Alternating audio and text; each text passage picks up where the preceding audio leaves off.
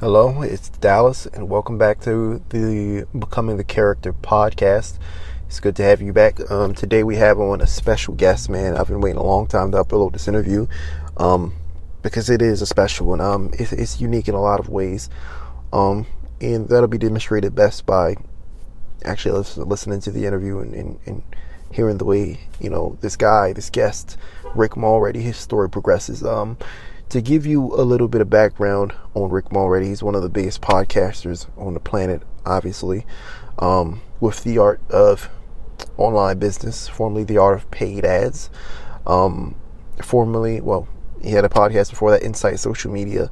Um, his podcast does crazy numbers. Um, alongside that, Rick Mulready is a guy to give you some insight on his story, before you get into the actual interview and hear for yourself. You know, he left the corporate world. He's been through the early internet, most early internet startups from AOL to Yahoo. You know, played for the Washington Capitals. Played.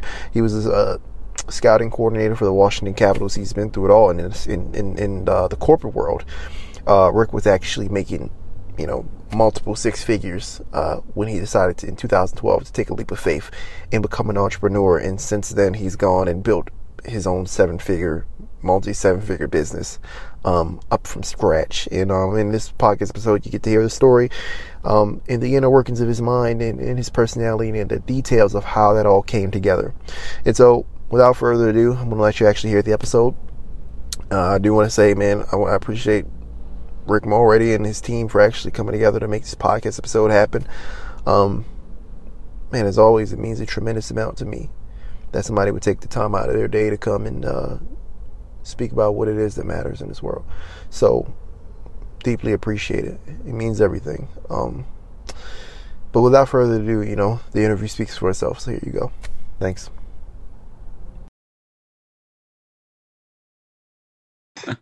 All right.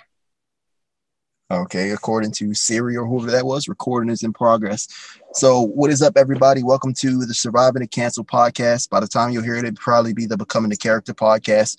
But anyhow, today we have on a very, very special guest. I should change up the intro because I always say it's kind of generic. But today we have on Rick Mulready. Oh uh, man, he's been in online advertising since basically I was born not quite, but basically, you know, you've been doing things around PR.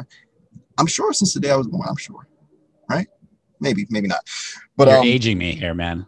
I, I, know. I'm, I'm, I'm almost doing it on purpose. Like, you know, I gotta attack you psychologically, break you down. And now I'm just messing with you. But um, uh, yeah, he's been through it all, man. He's been through advertising with some of the biggest companies and some of the biggest clients, and he's gone on to start his own seven-figure business as well as run several different podcasts, such as Inside Social Media, Art of Paid Trafficking, which transitioned to Art of Online Business. And uh, man, he's connected and he's really doing it. He's really doing fellow East Coast native father. Um, man, how you doing today? I'm doing great, man. I'm doing great and I have been doing this for a long time. I actually, it's kind of weird. I don't like to admit it to, I mean, you kind of have to like, you know, quote unquote, use it as credibility, but like at the same time, it's like, whoa, I've been doing this a long time. So, but everything's yeah. good, man. Honestly, everything's really good. Mm-hmm. Yeah. Is that, you know, I mean, because I turned 24 a few months ago, and that's something that's it bothers me, man. Is that something that bothers you, like in a legitimate sense? Like, man, like it's been a long, we've been on this planet forever. Like, you know, is this something that bothers you at all? Yeah. I think I think what's bothering me most about it, and and you know, it's the whole cliche like age is just a number, like it's what you make of it. Yeah. But you know, as as as we get older, it's like, man, like getting older. Like, is is you know, like is life here? Is are we wine you know like is it's we don't have that much longer. But i had somebody talk to me the other day. They're like well you've got another you know you've got another several decades ahead. And i was like oh yeah when you put it in like that perspective like i don't know. Yeah. mm-hmm. so i mean i feel good like healthy like i don't you know like yeah. it's just yeah. Yeah yeah for sure. I mean in a lot of ways, I mean, it is just a number. In a lot of ways, I mean, the function of the body between certain spans of ages, it doesn't really change, it, but it, it feels like it does. it hurts to age. It, it really does. Since what age have you been feeling like I'm aging? Well, I mean, I would say, I would say the last, I'd say like in my 40s. Mm-hmm. Um, because like most people meet me and they're like, they don't realize like I'm to be 49 in three weeks. Mm-hmm. And most people don't even, they're like, oh, really? Yeah, I'm surprised. Yeah. Yeah, they're like, oh, I thought you were like, I don't know, whatever, like 30, mid 30s or something like that. Yeah. And like, sure. whatever that, whatever 49 feels like or whatever, I don't feel that. I don't know what it's supposed to feel like, but I don't feel that. Yeah. And so many people are surprised that, but I would say, yeah, like once I hit 40s, um, mm. I started feeling like, oh, you know, like, yeah, all right, let's just say like h- half of life is over but I mean, like, that's just a different, like, I actually don't like to think about it like that. Like, I literally had somebody the other day tell me they're like, they're like, oh, dude, you got another at least 50 years to go. And I was like, long time. I'm like, yeah, exactly. Like, that's a long time. Yeah. So, yeah. Yeah, it's, it's a very scary thing, man. I, you know, like I said, I mean, it, it, it's all relative because I've, I've, I've been feeling, you know, for, for a long time now, bad about just aging. I'm like, man, like like, man, we already we already on our way out, you know, like we you're already 20, there. You're 24, dude. and I mean, a lot of I mean, it might be a generational thing, man, but a lot of people, you know, my age feel that way. Like we're knocking on the door, like it's over with. like, a lot of people. but so I think, but but does that does that like drive your? Because before we hit record here, you were telling me that you're like, you know what, I just want to live life and be present to what's going on and all that stuff. I mean, is part of part of the reason for that what you're talking about is like, oh man, I'm getting older. Um, for sure, for for certain. I mean, I would think so. Um, it, it's hard to accept new chapters and, and new milestones, but I think the primary driver would be career pathway because the entire purpose of me starting business and gaining some type of financial freedoms. I want to rap. I want to make music. And mm-hmm. a lot of career pathways, you know, within stardom, it makes it seem like you have a cutoff point, you know. And also there's fears around it based, you know, um, I've never talked this much on a podcast. It's strange. Based in like uh, you know, the ways in which your brain functions, you know, as you grow. It's, it's, it's, it's, it's I don't know, like in terms of hammering down a creative project. I mean, it's like you ever seen Mad Men? Yeah, I, I actually never watched the entire series, but a few episodes. Yeah, sure. Yeah, I mean, it's a point in the show where Don Draper, like, not to spoil anything, it's not a big spoiler. Like, he almost is losing his touch, and like, I'm scared of that. I know it's not reasonable, but like, I don't know. Well, are um, you rapping now? Uh, yeah, I've, I've I've I've gotten back into the process of writing. It's been just purely business for a long time, but I've gotten into the process of writing, and yeah. uh, hopefully we do big things. But you know, to veer back on course, man, this is so strange. um, you you you said in the interview you've been challenged with anxiety since yeah. the seventh grade, and that was the the most oddly specific statement I ever heard. And so, so what what moment did you realize that? When I actually was being asked by I've been in I've been in and out of therapy since my dad passed away. My dad passed away when I was 25. He had wow. col- colon cancer. He was diagnosed at f- when he was 45 and then he passed away at 55.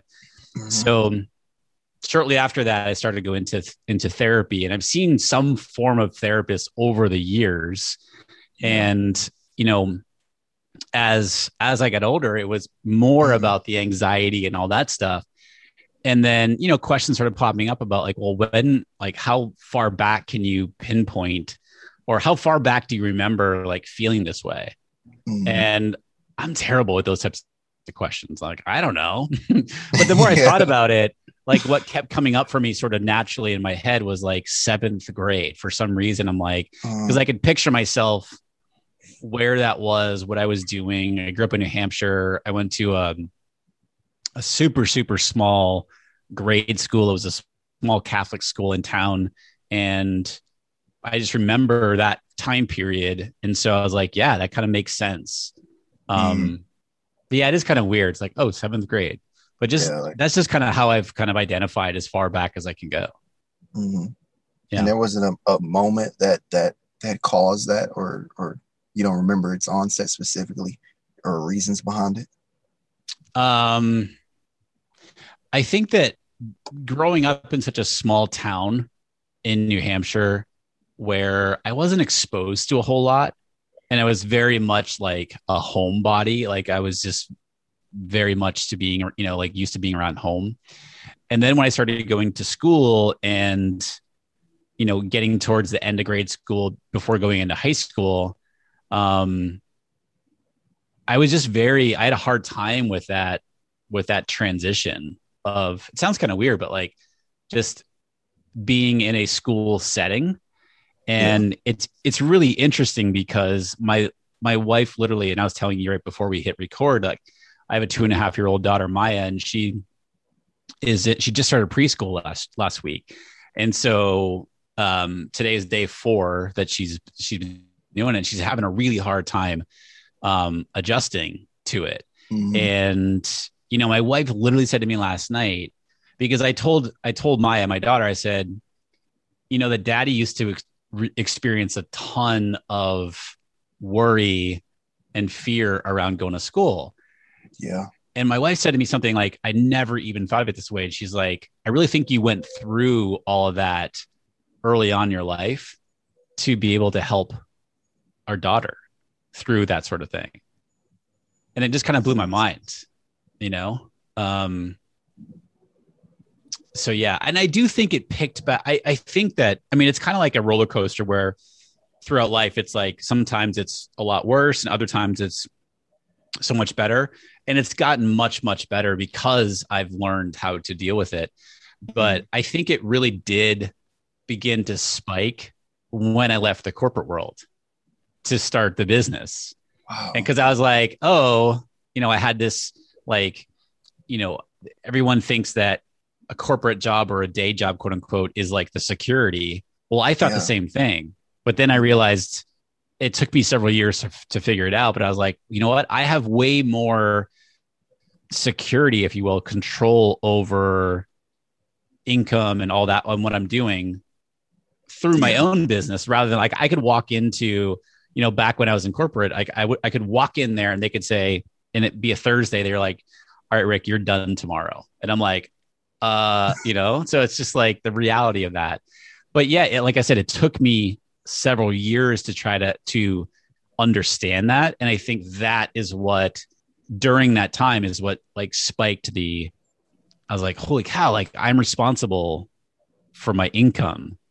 Yeah, I'm not like i don't have this check coming in every two weeks now.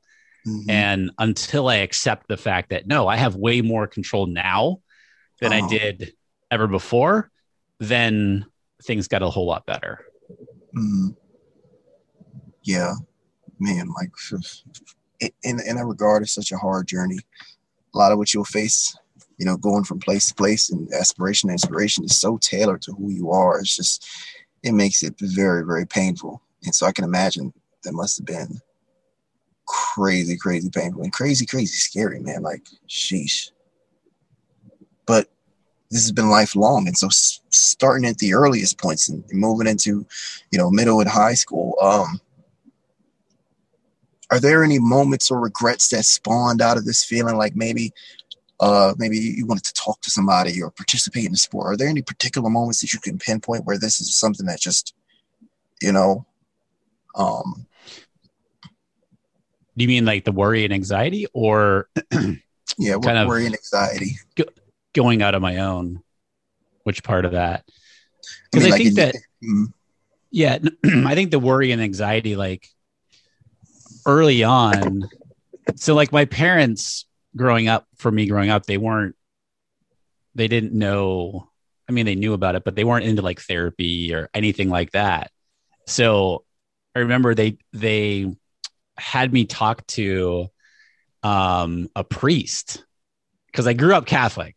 I'm not practicing Catholic anymore, but I grew up Catholic. So they're like, we don't really we can't really help him. So go talk to this guy over here. And Yeah. uh, it was, I didn't know like what, like, what am I here for? You know what I mean? I was just like, why am I doing this? and um, I would say the best thing that came out of that was he was a super nice man, and I've actually, I, um, there was a, a, a death of a close family friend a few years ago, and I I, get, I got to see this to see this guy at, at that um, at the funeral or the wake or whatever it was, and it was really nice to see him, you know. But mm-hmm. like, I don't know what good that, that good came out of it for me because I did like I was so young. I'm like I don't know how to do it. Like, what am I supposed to be getting out of this, right? Yeah. But I do remember getting like from that relationship, I ended up getting one of my first jobs mowing the lawn at this big like center, like where people went for retreats and stuff like that. So like, right. all right, all right. So I got a job out of it. Uh, I mean, it's a good exchange. Yeah, man, you get paid to get treated. Yeah, remember grandmother's the same way. If you broke arm, she put olive oil on you. Weird, but olive I mean, oil. Yeah, I guess that's a black thing, a black church thing. I don't know. she put like olive oil on you, or uh, yeah, they do that in church. I don't know. I don't know. I don't I don't use olive oil to heal my wounds nowadays. So, but uh, so so this must have been a severe thing. Um, can you trace, like like, what type of what what was it? What was your household like growing up? Like, how was that? Like, can you trace any of the the worry and fear back to to to that environment? Yeah, I mean, so like my dad was an auto mechanic.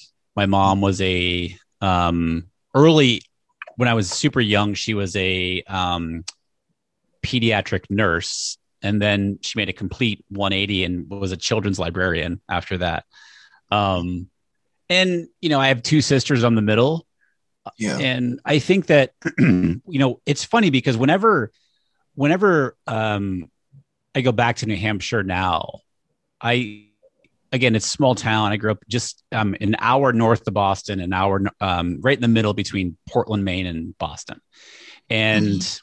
I go back there now, and I I think of it like I don't know. It's a hard it's a hard feeling to describe or a thought to describe. It's like everything seems so hard. I mean, very similar to why you came from Maryland out to LA. You're like, this is where it's at yeah. when i feel when i'm in new hampshire just the environment feel and nothing against new hampshire like i grew up there i love it. Like no, but what you mean.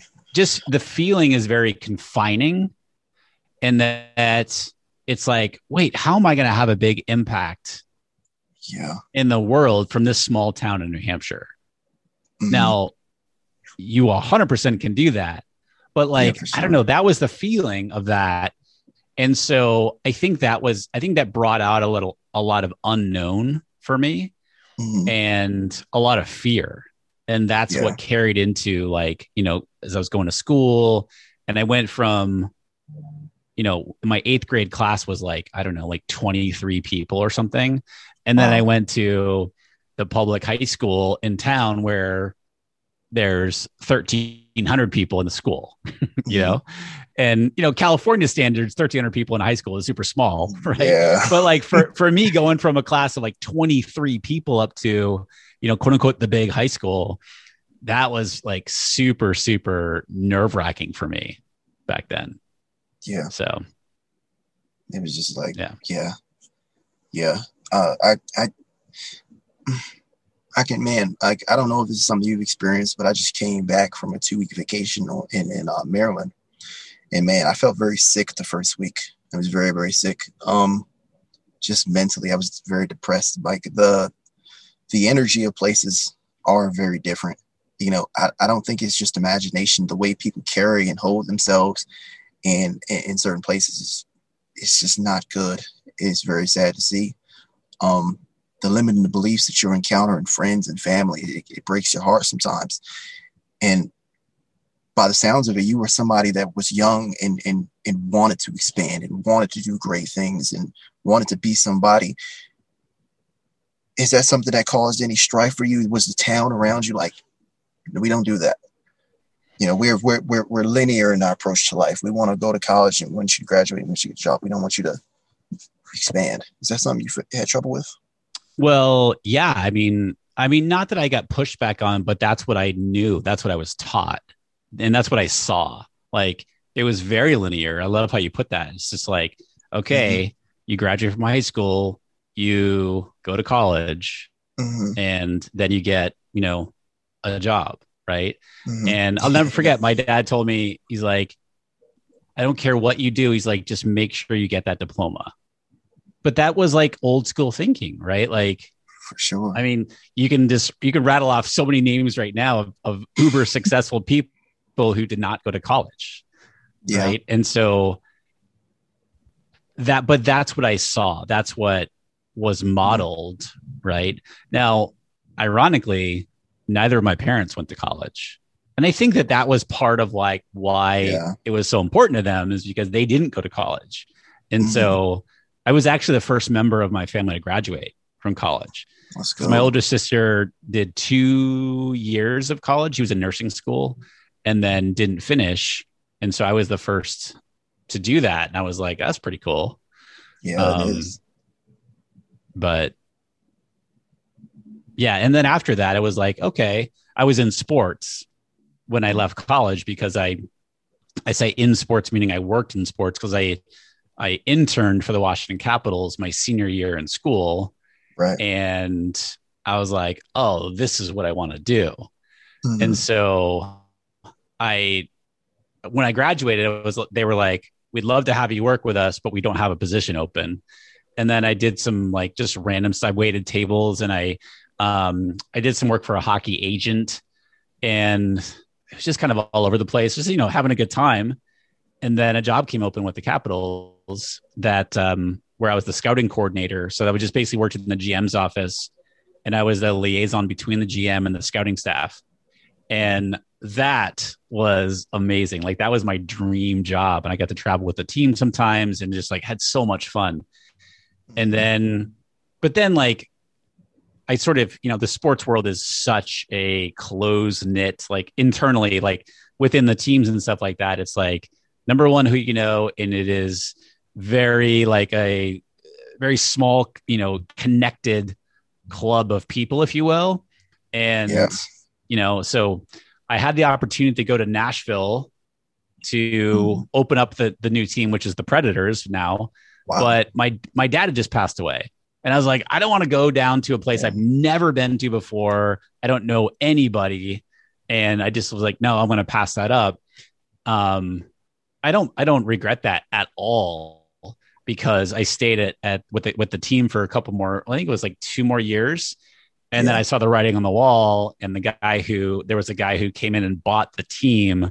He was one of the mm-hmm. early people at AOL, right? And so I got to know him. I got to know his staff. Long story short, is I was like, okay, this whole internet thing's pretty cool. Yes. I'm gonna go over into that world, and that was yeah. So. Mm. Yeah, I mean that's man. I was, you know, learned about that, you know, how that happened. I don't know who interviewed it was. I don't remember. It was, um, I don't remember whose interview it was, but I was learning about it. I'm like, that's wild. You know, that's, that's a very, you know, lucky exchange right there.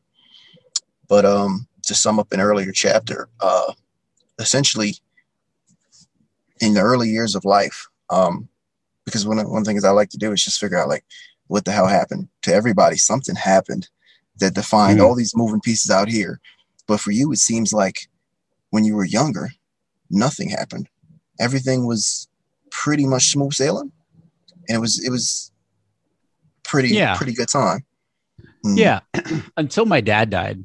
Um, yeah, like I said, I was 25, and so yeah, up and up until that, I had like pretty good, pretty good life my my parents were especially my dad was really strict with mm-hmm. us my with us meaning my sisters and i um and i think that really led to me later on in life wanting to do my own thing because like yeah. i hate being told what to do like mm-hmm. i hate being told what to do or it has to be done this way um mm-hmm. and so yeah it was pretty it was like you know honestly no complaints um mm. super grateful for yeah. all that time period and but then when my dad died yeah things completely changed because he was the closest person to me Yeah. ever. And so, you know, life like that just brought up a whole a new set of stuff. Like I would never forget like when my dad was super super sick, I was in Virginia working for the Capitals and I was like I'm going to move back home Yeah. because I want to be I want to be closer to you and he said no, you're not going to do that because you're doing exactly what you want to be doing. And Mhm. so, you know, look back on that like now and I'm like, do I regret that? But I, I really think that everything happens for a reason. Now, granted, I, I have a hard time coming to terms with that with losing my dad. But Yes. like the decisions though all led me to where I am right now where I, I you know, I couldn't be couldn't be happier. Yeah. Yeah, for sure, man. You've come a long way and done some things most people will never do. Like, uh, it, even just to put it into like, it it it always seems, you know, because internet marketing is such a big space. You can see what everybody's doing. Yeah. But when you put some of the accomplishments of many people into perspective, it's mind blowing. Like uh, I had an interview with Brandon, you know, Brandon uh, Lucero probably a month ago, and I'm just like doing the numbers. Like his last launch, he said was like 1.6 million.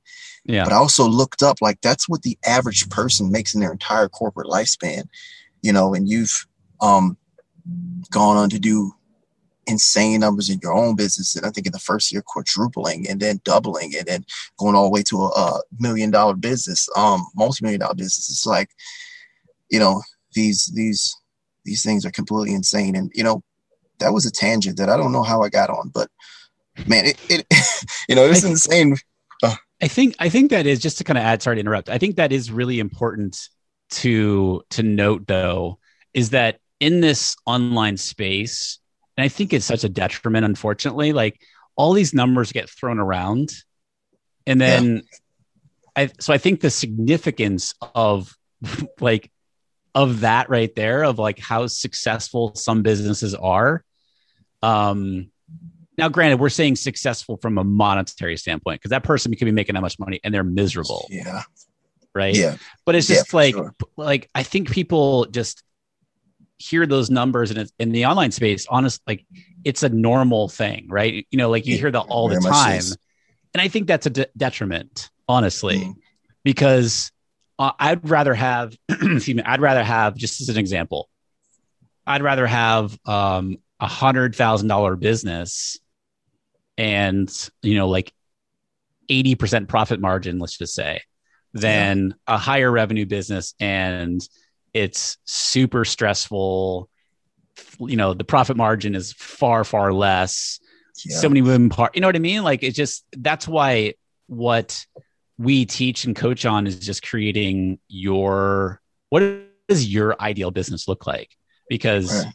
so many people are chasing and i did this too like we're chasing that another person's business Mhm. and then in because like I call it the iceberg effect. Like we never know what's going on. I'm so glad we're talking about all these other things too, because this is things that most people don't talk about. But like it's that iceberg effect, as they call it. You only see what's going on above the water.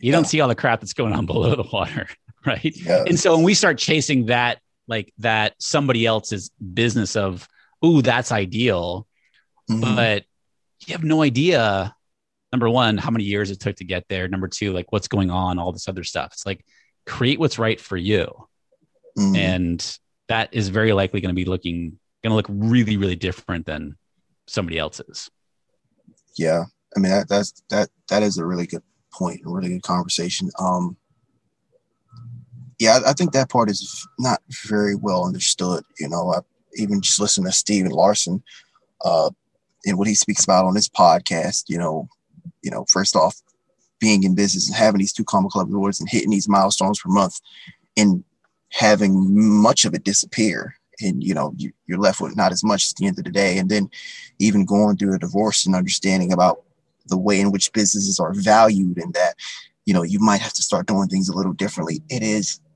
a lot of smoke and mirrors but the feat you know the feats you know by themselves are it's, it's, it's, it's still an impressive thing i mean you, you know what everyone that i learned from and follow including yourself you know has done is just like you know like and, and, and like you said the lifestyle attached to it you know being able to raise your daughter and be at home when your daughter gets home today. Yeah. You know, Yeah. two and a half years old. I mean, that's such an important thing. But you mentioned um, that your dad was more strict, right? Yeah. And you've also mentioned, um, this was also in Brandon's interview, that you were a bit of a control freak in business. Can can you can you relate those two attributes as something that you you know gained genetically, or is or is there an event that created that that emotion? Because I think that's probably the primary thing entrepreneurs struggle with is just control. Like, and it always Yeah. can be traced back to something in life, you know. That's a great question. I've I've actually never really thought of it that way, but you're absolutely right because I don't I can't picture I, I, something like very specific does doesn't like come up for me as far as my as far as my parents go.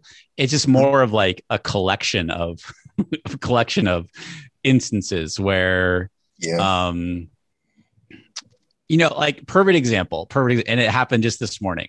So again i'm trying to tell this story to my daughter of how you know daddy used to have a really hard time going to school as well. And i was telling her about my preschool which was in rye new hampshire. And i told her the name and i said that i remember very distinctly i took you remember playmobil people? Do you know what playmobil pe- people are again i'm aging myself. So they're just like little they're just like little characters or whatever. And you could like pop off their bodies and put them you know put little things together. So i i remember i took one home from school. So i basically stole it and i i put it i put it in my in my i remember putting it in my uh, pillowcase. Yeah. and that's where i that's where i hit it because i feel like maybe i think i'd known i'd done something wrong.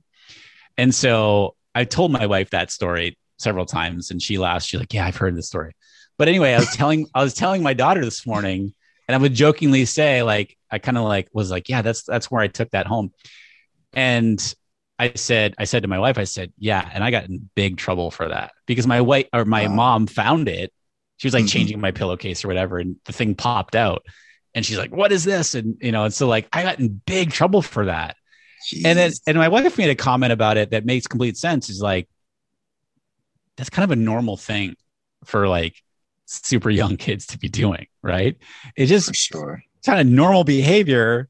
And so does that actually deserve being like super punished or super getting super mad at you know for that? Yeah. and just like that's a great point you know but that was sort of a normal thing and i'm not saying like i love my mom to death and like i love yeah, for you sure. know my dad but like but that that is something that i was fairly used to unfortunately and i think that that Mhm. did just over time contributed to you know not wanting to be told what to do by anybody Yeah. um and yeah i'm not really sure what that well i think that that it's it's a great point about connecting that with control because i have had the hardest time letting go of control but what I've yeah. learned over the years is like the the paradox of, of it is if you want to scale your business, you have to let go of control because you can't do it all yourself. Yeah, for certain. Yeah. And I'm, I don't mean like ha- you have to have a big team, but like if you have even one person helping you, you have to give them control over certain things and trust them, um, which is really hard for most entrepreneurs, you know, especially early on. And uh, like I'm raising my hand right now, like, like I'm still a control freak, but I'm way better than I used to be. But yeah, it's it's hard. But yet, when we remember that we need to be able to give up that control in order to do bigger things and have a bigger impact, then it sort of helps, right? You're like, all right, this is a skill I need to learn. Yeah. Yeah, for sure.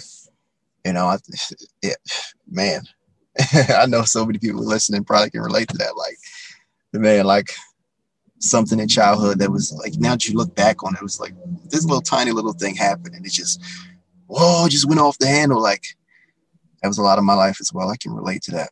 And, you know, that's why I bring up these points with, you know, within these interviews because, you know, struggling and starting a business, it, you know, you can trace back so many of the qualities that you have as an entrepreneur, as a CEO, to things that happened in early life, and a lot of it is governed by fear or you know abandonment and all these strong emotions. But this is actually the first interview where you somebody like has actually grown up regular, like normal, like in in. Mm-hmm. That is such a blessing, you know, and it, it also a blessing because you, you do have a family you know a lot of people you know the ways in which you're conflicted as an entrepreneur you know uh, with controlling things they develop inside of your family unit is that is that yeah. something that you've experienced with control in, in, in terms of family in terms of you know your life not really like what what mm-hmm. what just came up for me as you were as you were saying that is like i i have a hard time talking to my family about what like the business yeah. and and how well the business is done you know i'm often um embarrassed it sounds funny but like i'm embarrassed to talk to them about it um yeah. and you know i had a hard time i remember i finally told my mom how well the business is done like a couple years ago yeah. and just because i felt like I'm like, man, it's my mom. Like, I feel like I should be able to talk about this sort of stuff with her. Mm-hmm. And like she took it in stride, but I can I like I know her so well that she was like thinking like what she was thinking actually as I told her that. Um yeah. but at the same time, like it felt a huge weight off my shoulders to be able to just like say that. Mm-hmm. You know? Um and you know my sisters don't my sisters don't know um i think my younger sister has a pretty good idea like she's going through um she recently had surgery for stage three uh, breast cancer and wow. she is just started the time of recording this yesterday was her second treatment uh, mm-hmm. no two days ago was her second treatment and she got four months of chemotherapy and so mm-hmm. the weeks that she has her chemo treatments like i'm sending her dinners for her and her two kids. Uh, like I'm just like texting her, like, all right, what do you guys want for dinner tonight? And she says something and like we order it. And um, where for me, I think that doing that such an easy sounds kind of weird. Like it sounds such an easy thing, but mm-hmm. that's you know, for her, that is such a big deal. And yeah. like I was just like, no, I just want to just want to it's just yeah. it sounds weird as I'm talking about it. Like I just no, like you know I want to be able to you know order whatever Pizza Hut for you guys. You know what I mean? Like yeah. just just do that. So so yeah, just it I, the control thing hasn't come up with the family. Um, mm-hmm. I think they know that. I mean, they know that like I'm very different, like wired very differently than my sisters, for and that's sure. fine, right? Like I went to mm-hmm. school mm-hmm. in Virginia and I went so that was 500 miles away from where I grew up, mm. and it was just like Jeez. I couldn't get out of I couldn't get out of you know small town fast enough. Where my sisters stayed there, yeah. right, and they both live in New Hampshire still, which is completely fine. I just mm. wanted out, and so I was just that very different. Like I want to go experience mm-hmm. more and and bigger, and yeah, like I just other stuff drives me, and other stuff mm-hmm. um, makes me happy and all that stuff. And I don't mean like that from a material perspective, but I just mean like I just wanted, I needed to get out of that small town to be able to go experience more stuff. Yeah. Yeah, no, hundred percent. This is this is a very, very complex interview, and it's just like, you know, uh man, it, it's weird enough to say, but coming across somebody that, you know, is has been at a certain level of joy, a certain level of happiness since like it's almost making me emotional. Like since since they were young is like it, it it's weird. Like, you know, it's like, you know, the the threads aren't as clear on, on what makes that person tick. It, it's super weird. Like, um, man, is that a fear in your life? Because you know, it, it is is what are you gonna say? No, I just gonna I was just gonna say like you know, I I have been happy for most of my life. I think that the yeah. that debilitating. I had somebody tell me, um, a few years ago. Um, I don't I don't know if you know. It's actually Brandon's good friend Jim Fortin.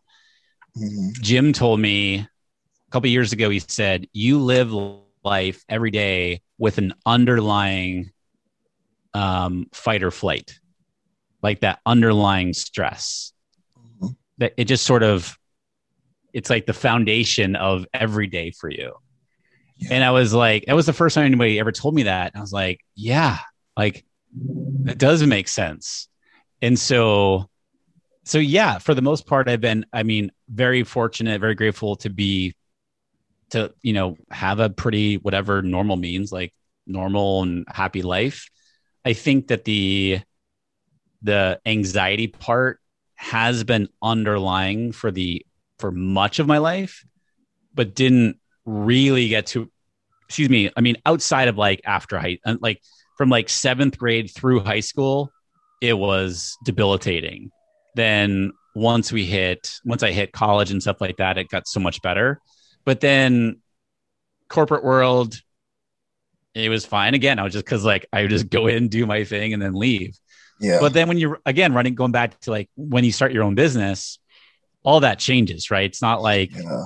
at least for me, like I have a really hard time even to this day, like shutting off, quote unquote, at at night. And I mean that from the perspective of my brain, not like my laptop.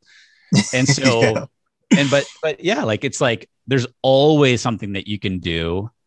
And that I I think that's been the biggest struggle for me is learning to be able to, to I don't want to say like bring up control again, but like learn how to live with it and improve um that anxiety, that underlying, you know, because people if someone does if someone tells you that even for quote unquote successful online entrepreneurs yeah. that they don't fear it all come crashing down i call Mhm. bs on that and i actually know for a fact many like names that people would know Uh-huh. have that same fear but like you just learn to you just learn how to handle it Mhm. differently as you go. Um, and I've experienced that too. You know, Yeah. like, oh man, I've been like done really well. And like, what if it comes crashing down? But what a lot of people forget too is the skill set that you learn as you're building the business. Yeah. Nobody can take that away from you.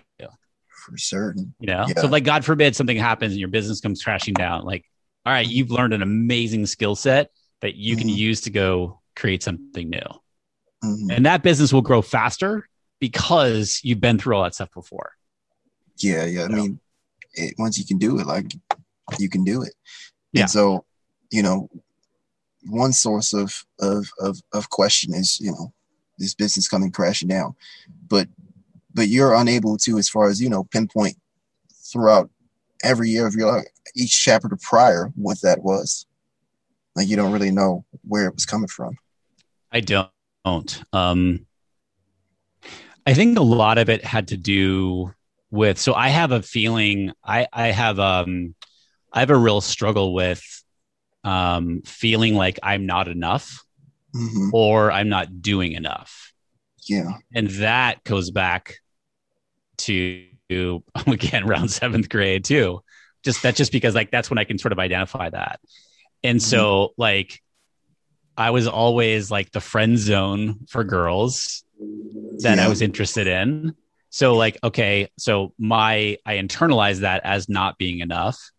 Um i played baseball basketball and soccer growing up in the in the small town. And i was always an all-star like whatever traveling or whatever team.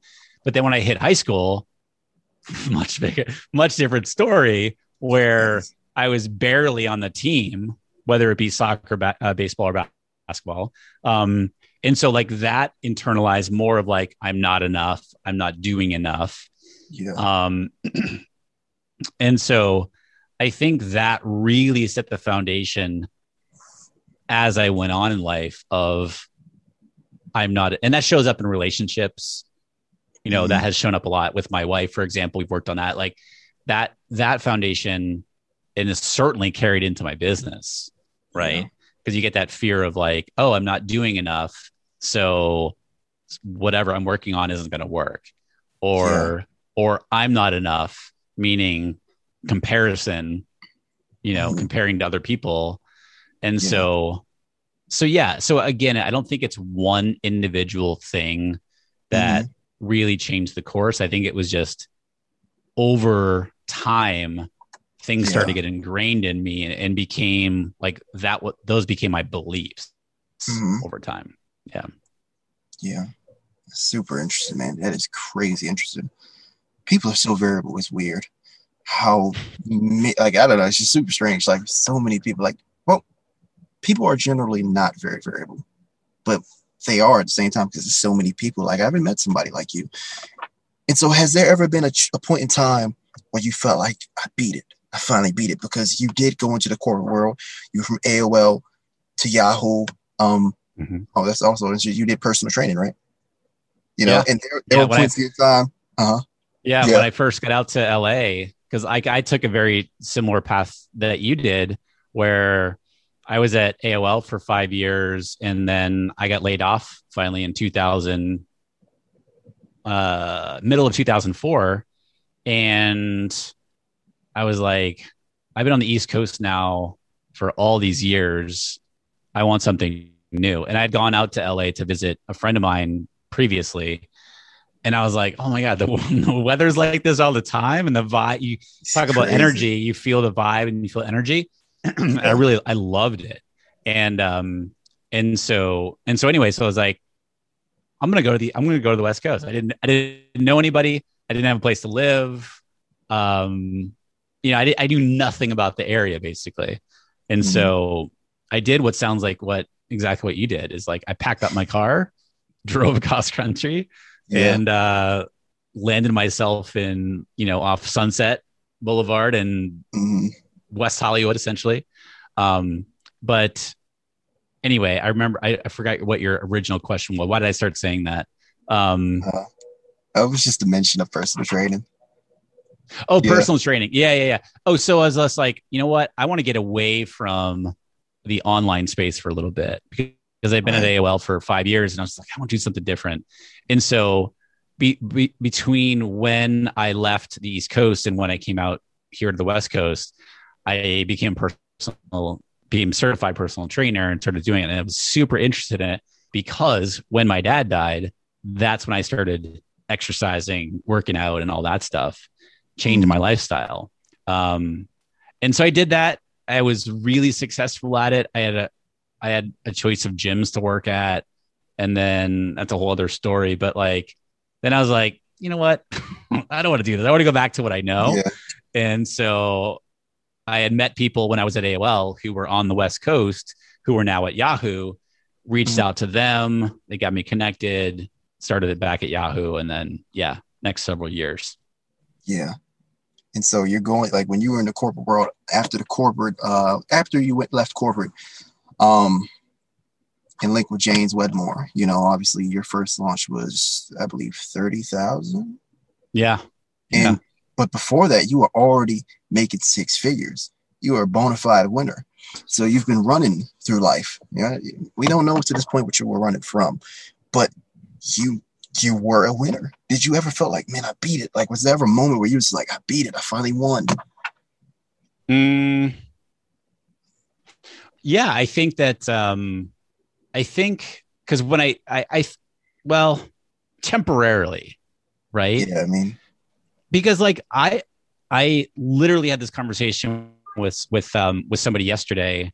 I was like, because again, not doing enough thing comes up for me a lot, yeah. sort of underlying Mhm. but because I, I could say right now like oh i've made it but like what does that mean you know like like what Yeah. exactly does that mean it's not it's not necessarily like you reach a, a per a point and you're like cool i've made it i'm done now right because i Mhm. think that's i mean i think that that's dangerous on a lot of different levels because then you can get you know it, you can kind of slow down and not continue to put your all into something or you know clearly you have to clearly define like where are you going you Mhm. know i was i was talking i was interviewing somebody the other day for my accelerator program and what were they they wanted to oh they wanted to feel happier in their in their business in their life. And i was like as a goal right? And i was like Yeah. okay awesome. But like what does that look like? What does that mean? Yeah, like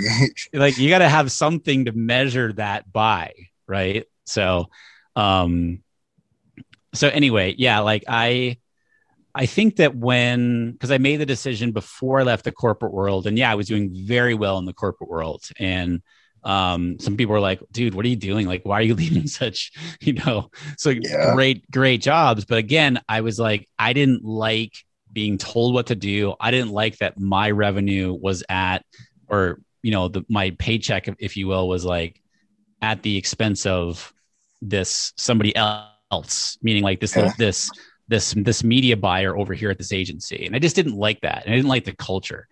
And so anyway i told myself i said i was $75000 in debt. And i'm not the type of person that can just jump from Yeah. like a job like that with no with no net there. And so i said you know what? Okay before i leave i want to have i want to be out of i want to be debt free and i want to have a pretty big safety net. For some reason i, threw, I was like oh $100000 like that's that sounds good. Again that number didn't come from anywhere specifically but i was able to achieve that. I was able to do that, that and then i decided to leave the corporate world. So like that was really cool because i'd been in debt my entire life. Right. so to be able to achieve that was sort of like a temporary, like, oh yeah, I made it, quote unquote.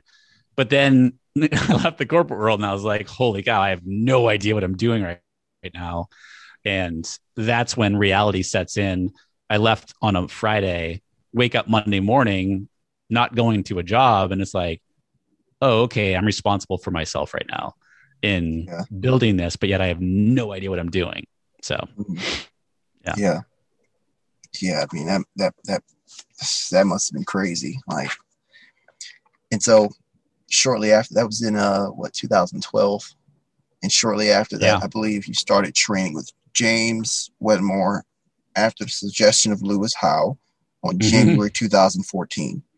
you've done After your that- Yeah, I mean, I, I, I try. I mean, this was this was a, this probably was the most difficult one. This is, this is crazy. Like, you know, you're like, you just like, yeah, you know, you lived a life. Like, you know, um, you started launching shortly after that, you know, Mhm. um, and things rose very quickly. How did, how did that feel? that was really cool because it was so hard for those 15 months from when I left the corporate world, all of 2013. I had no idea what I was doing. I had no Yeah. idea, you know, like I'd started, you mentioned before, I started inside social media with like no revenue, no revenue plan from that. I'm like, oh, I'm just going to start this podcast. I'm like, because that seems like the thing to do. And um, I'm grateful for that experience because I started podcasting, what, eight and a half years ago. Um, and so I got a lot of experience, but yeah, it was really hard and it was really frustrating. And um, I, I honestly had no idea what I was doing. And so then, yeah, I did my first launch. I believe it was February 8th, 2014 was my first webinar. Uh, And um, yeah, so we did, I did um, $30,000 in that first 45 days, 2014. yeah, And I think that was like, oh, this can actually work. And Yeah. like, okay, let's do this now. Mhm. And then and then I think that the the most empowering thing at that point was, and this is what I teach all my students too, is just like do more of what's working. Don't try to complicate yeah, by chasing the next shiny object over here because we all want to do that, myself included. But like, do more of what worked. So I just Mm. literally kept launching that course Yeah. with webinars all of 2014, and we ended up doing $110,000 that first year.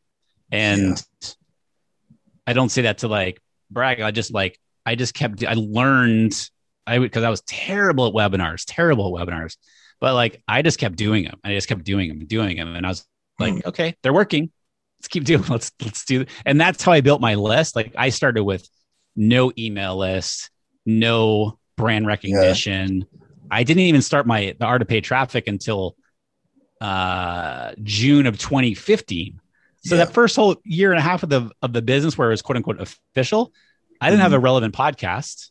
So like I started Yeah. out with nothing as far as email list, social media, or anything like that. And I just built it with, you know, I built it up using ads. Yeah. And even with the podcast, you weren't targeting that audience. No, not were at all. And running that's ads.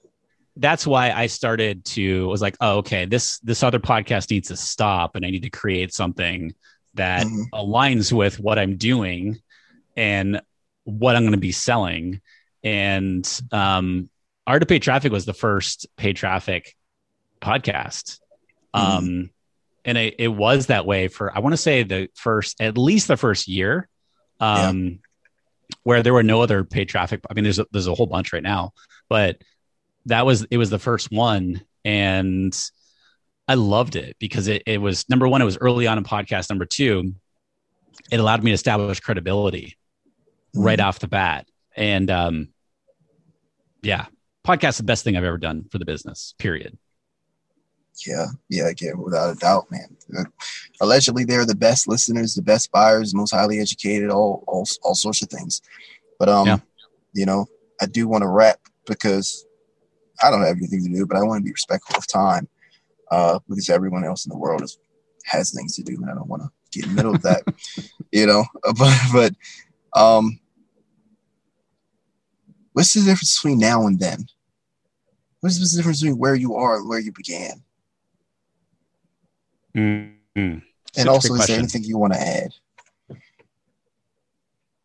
I think between now and then, I'm just like, and this sounds like a, such a cop out answer, but it's it's really not. It's just like I've learned so much over the years, Mhm. and I think the biggest thing too now is I become way more comfortable with change Mhm. and like wanting to expand my message that is frankly different from a lot of the quote unquote online marketing space that got me to where I am now.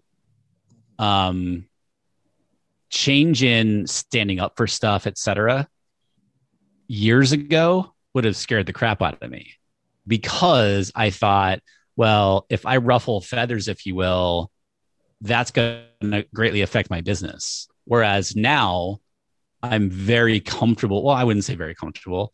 I'm more comfortable doing that because there's always fear, right? But like, I'm that like that is very empowering for me and just glad that I've gotten to a point where I do feel more comfortable doing that and not really worrying about how it's affecting or could affect my business. Yeah. Um I would say that's the biggest difference between right now and the way things that were then. Mhm. Um yeah, you just learn a lot along the way, you know, and it's sure. it it's I would say like the other thing too is that we often overcomplicate things in growing the business when you can have an uber successful business by serving a super specific niche like For sure. you can have you can have a very successful business with a very small audience.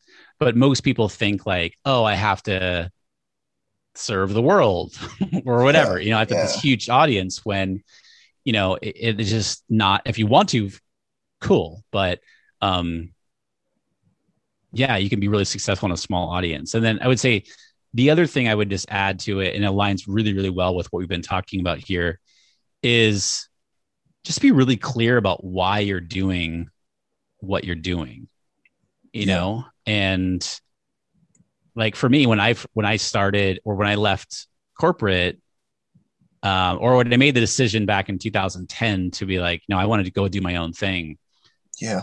I had, you know, everyone talks about like, well, you have to have like um a grand vision and a bigger why. My why was like, I want to I want to I want to do my own thing whenever I want to do it. Period. That was it. Feel you know? And and then and I want to make a whole lot of money doing it. That was it. Like and that was it for the first several years of the business. And now, obviously, since having my daughter, like all that has changed from the perspective of there's a bigger why, right? Still want to crave, still want to work whenever I want to work and do what I want to do. That hasn't changed and make a lot of money, of course.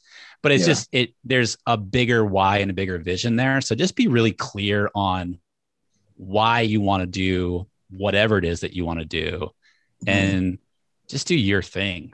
Like people yeah. want people want like authenticity you know they just want to hear they want to be able to connect with with you as a person mm. and so many people i think have to put on this or feel like they have to put on this this like facade because that's what they think people want to hear or see when it's inauthentic to themselves and like i think that's really what i'm talking about as far as like what i've learned now and where i'm at now versus yeah. what i where i was then if you will mm-hmm. yeah yeah man that's beautiful it, it's man I do want to ask, you know, it, it, just a tiny little question. Do you think that the underlying fight or flight or flight, do you think that's a lifelong journey or do you think it comes to an end someday? No, I think it's a lifelong journey. I do. Right. I'm able to, I'm way, you know, I'm not gonna like, I'm not afraid to, like, I'm on medication. I take anti, yeah. anti-anxiety. I didn't start it until, well, I started a few years ago, but then the first medication didn't work. And then I finally got on medication that actually worked for me last year in 2020. So that has helped a lot, but also like my coping skills and stuff that I, you know, stuff that I can, my tools, if you will, that I know that when I'm having a hard time. So I, I don't ever think that, I mean, I would love to think that it goes away like completely, yeah. but I'm just being honest with myself that I think it's always, I think it will be there, but much of less of a factor.